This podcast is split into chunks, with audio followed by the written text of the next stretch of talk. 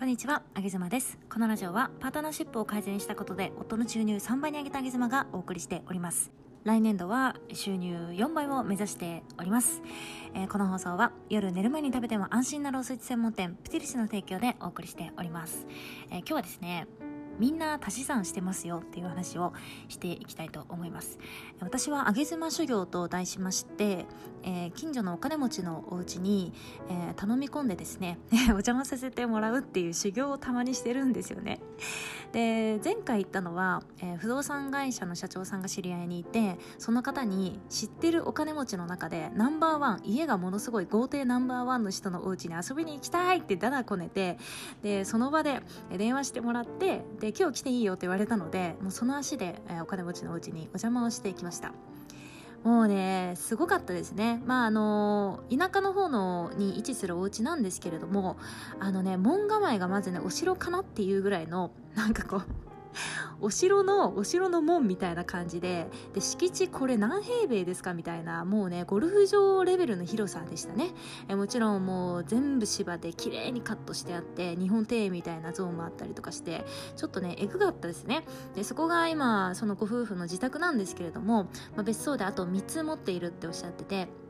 えー旦那様がご自慢の、えー外車がすごく好きでねいろんなスポーツカーが、まあ、そのガレージの中に多分10台ぐらいかな あったんですけどまだ別荘にもあるとか言っててちょっとねよく分かんなかったですが、まあ、そんなご夫婦のお家に遊びに行かせていただきました。で2時間ぐらいねお話を聞いていたんですけれども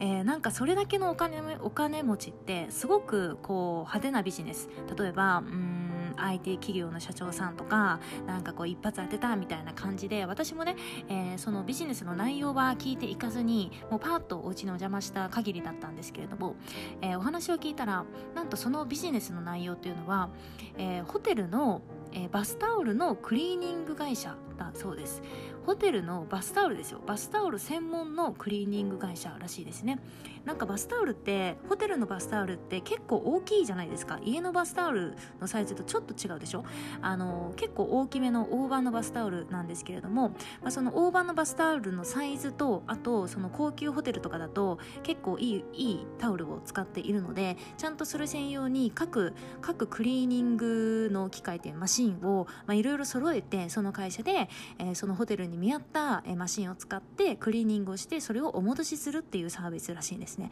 これをえー確か、え2人が言っていたのは3 4 0代ぐらいの時からそのビジネスを始めてで今、えーそのお二人は、えー60何歳なのでもう定年で退職をされたんですけれども、えー息子さんにねその会社を引き継いだんですけれども、えーなので約30年間ぐらい、まあ、そのタオルバスタオルの、えークリーニング専門でお仕事をされてらっしゃっててそれで、えーその豪邸もうそのビジネスしかやってないですよ。それでその豪邸そして数々の車たち。もうねびっくりしましたね。でこのビジネスってそんなに儲かるのかなって思ってまあいろいろ話を聞くとですねあのおっしゃっていたのが競競合がまずいないっていう話でした。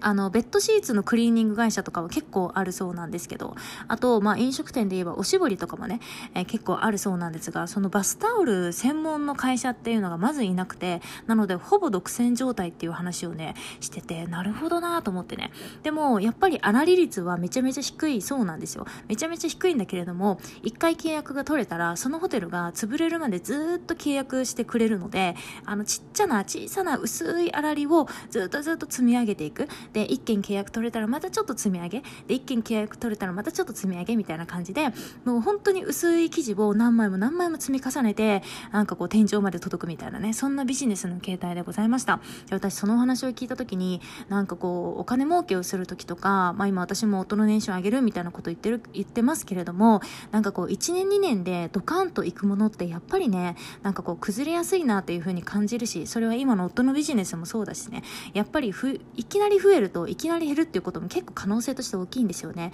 でこの、うん、ご夫婦のお話を聞きながらこう地道にね1年1年ちょっとずつミリ単位で成長していくビジネスを、えー固くやり続けていくのって非常に最終的にそういう人が勝つんだろうなというふうに思ったんですよね。なんかこうみんな一点だけ見がちなのでその豪邸に住むご夫婦を見てああ随分儲かっているんだろうなとかなんか一発当てたんだろうなとかねどうせ派手なビジネスやってたんだろうなこんな派手な会社乗ってるからみたいに思いがちなんだけれども彼らがやっていたことっていうのは、えー、ホテルのバスタオル専門でクリーニングっていうのを30年間続けることだったんですよね。すごく掛け算のように跳ね上がっていくね売買ゲームのようにお金持ちってなっていくのかなって私も、えー、イメージだったんですけれども結構そんな方って稀なのかなって最近感じていて意外が意外や意外すごく地味で質素に、えー、一つ一つ1たす1 1たす1って感じで1年ずつ積み上げていく方々が最終的に勝ちなんだろうなというふうにそういうふうに思いましたね、えー、今日は、えー、最近私が言った上げ妻修行のお話をしてみました、えー、この系統のお話は今自分が書いている Kindle 本なんかにもガーッとまとめている最中でございますのでえー、また発売ができたら、こちらのラジオでお知らせをしていきたいと思います。えー、私もちょっと毎日ね、その Kindle 本の作業に追われながらも、えー、一文字一文字、今日も一文字一文字って感じで足し算をしていきたいというふうに思います。あげずまでした。